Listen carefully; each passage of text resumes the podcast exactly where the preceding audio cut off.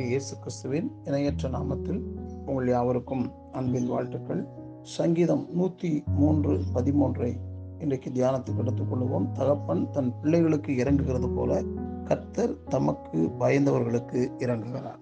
நாம் தேவனை ஒரு பாசமுள்ள தந்தை தகப்பன் என்று அறிந்திருக்கிறோம்.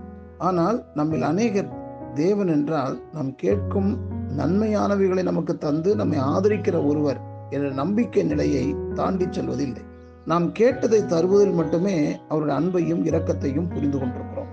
ஆனால் தகப்பன் என்பவர் தன் பிள்ளைகள் கேட்பைகளை கொடுத்து ஆதரித்து உற்சாகப்படுத்துகிறவர் மட்டும் கிடையாது தன் பிள்ளைகள் மேல் ஒரு தரிசனத்தையும் திட்டத்தையும் கொண்டிராத ஒரு தகப்பனை நல்ல தகப்பன் என்று கூற முடியுமா?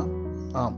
ஒரு தகப்பன் தன் பிள்ளைகளுக்கு பல நன்மைகளை செய்கின்ற அதே வேளையில் அவர்கள் எப்படி வளர வேண்டும் எப்படி மாற வேண்டும் எப்படிப்பட்ட ஒரு நிலைமைக்கு வந்து சேர வேண்டும் என்ற கனவுகளையும் உடையவனாயிருப்பான். ஆம் தேவன் நம் தந்தை என்றால் ஏதோ நாம் கேட்கிற நன்மைகளை தருவதுதான் அவருடைய அன்பின் பிரதிபலிப்பு என்றும் அதுதான் அவர் அவர் செய்கின்ற வேலை என்றும் தவறாக எண்ணிவிடக்கூடாது. கர்த்தர் நம் மேல் ஒரு தரிசனத்தை ஒரு நோக்கத்தை சிருஷ்டிக்கும் போதே ஒரு திட்டத்தையும் வைத்திருந்தார்.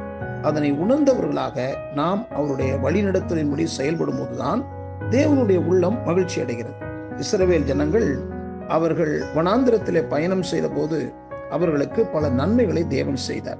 தண்ணீர் இல்லாமல் இருந்தது சாப்பாடு இல்லாமல் இருந்தது. தேவன் நாற்பது வருடம் அந்த வனாந்திரத்தில் அவர்கள் போஷித்து அற்புதமாக வழி நடத்தினார். ஆயினும் அவருடைய தேவைகளை தருவது மட்டுமே அவரது நோக்கமாக இருக்கவில்லை. அவர்கள் மேல் ஒரு தரிசனத்தை வைத்திருந்தார். அவர்கள் தேவனுடைய கட்டளையின்படி நடக்கிற மக்களாக மாறி கானான் தேசத்தில் ஆசிர்வாதமாக வாழ வேண்டும். ஆனால் அவர்களுக்கு அந்த தரிசனம் இல்லை. கேட்டதெல்லாம் கிடைப்பதுதான் அவர்கள் அறிந்த ஆன்மீக வாழ்க்கை அவர்களின் எதிர்பார்ப்பாகவும் இருந்தன. எனவே தேவன் அவர்களுக்கு தந்தையாக இருந்தும் அவர்கள் வாழ்விடையவில்லை. அவர்கள் திட்டத்தை புரிந்து கொள்ளவில்லை. சுற்றில் இருக்கிற ஜனங்கள் வாழ்க்கை முறையை பார்த்தார்கள்.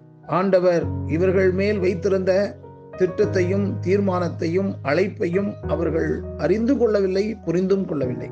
நமக்கு நன்மை செய்கிற தந்தையாக தேவன் நாம் அவருடைய பிள்ளைகளுக்கேற்ற தகுதி நிலையோடு இந்த உலகில் ஒரு உயர்தர வாழ்க்கை வாழ்ந்து அவருடைய மகிமையின் ராஜ்யத்தில் பிரவேசிக்க வேண்டும் என்று விரும்புகிறார். நமக்கும் அதேவித தரிசன பார்வை இருந்தால்தான் தந்தையோடு நாம் உறவு தொடர்ந்து நல்ல ஆசீர்வாதங்களை அடைய முடியும். நாம் தகப்பன் தன் பிள்ளைகளுக்கு இறங்குகிறது போல கத்த தாம் பயந்தவர்களுக்கு இறங்குகிறார் என்ற வார்த்தையை நாம் பிடித்து கொண்டு வாக்கு தத்தமாக நாம் ஜெபிக்கிறோம். ஆனால் தந்தை எதை எரு எதிர்பார்க்கிறார்? அவர் இரக்கம் செய்கிறார். இரக்கத்திற்காக கெஞ்சுகிறோம்.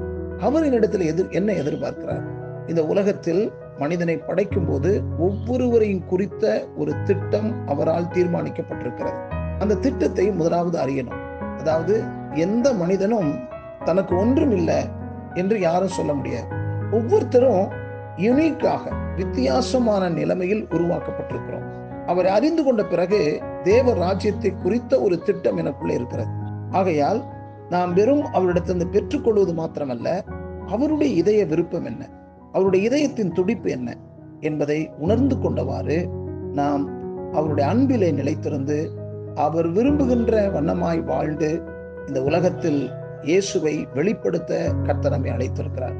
ஆகையால் தொடர்ந்து நான் சொல்வதை தியானியுங்கள். அவருடைய திட்டம் என்ன? அவர் உங்களை குறித்து வைத்திருக்கிற நோக்கம் என்ன? என்று அறிந்து புரிதலோடு வாழ பழகுவோம். நாம் ஸ்திரமடைந்து மற்றவர்களை ஸ்திரப்படுத்துவோம். பல வருடங்களாக இயேசுவை அறிந்து கொண்டவர்கள் இன்னும் அந்த வளர்ச்சியை நோக்கி பயணம் செய்யுங்கள். மற்றவர்களையும் அந்த வளர்ச்சிக்கு கொண்டு வாருங்கள். தேவன் உங்களை ஆசீர்வித்து வழிநடத்துவாராக. ஆமேன்.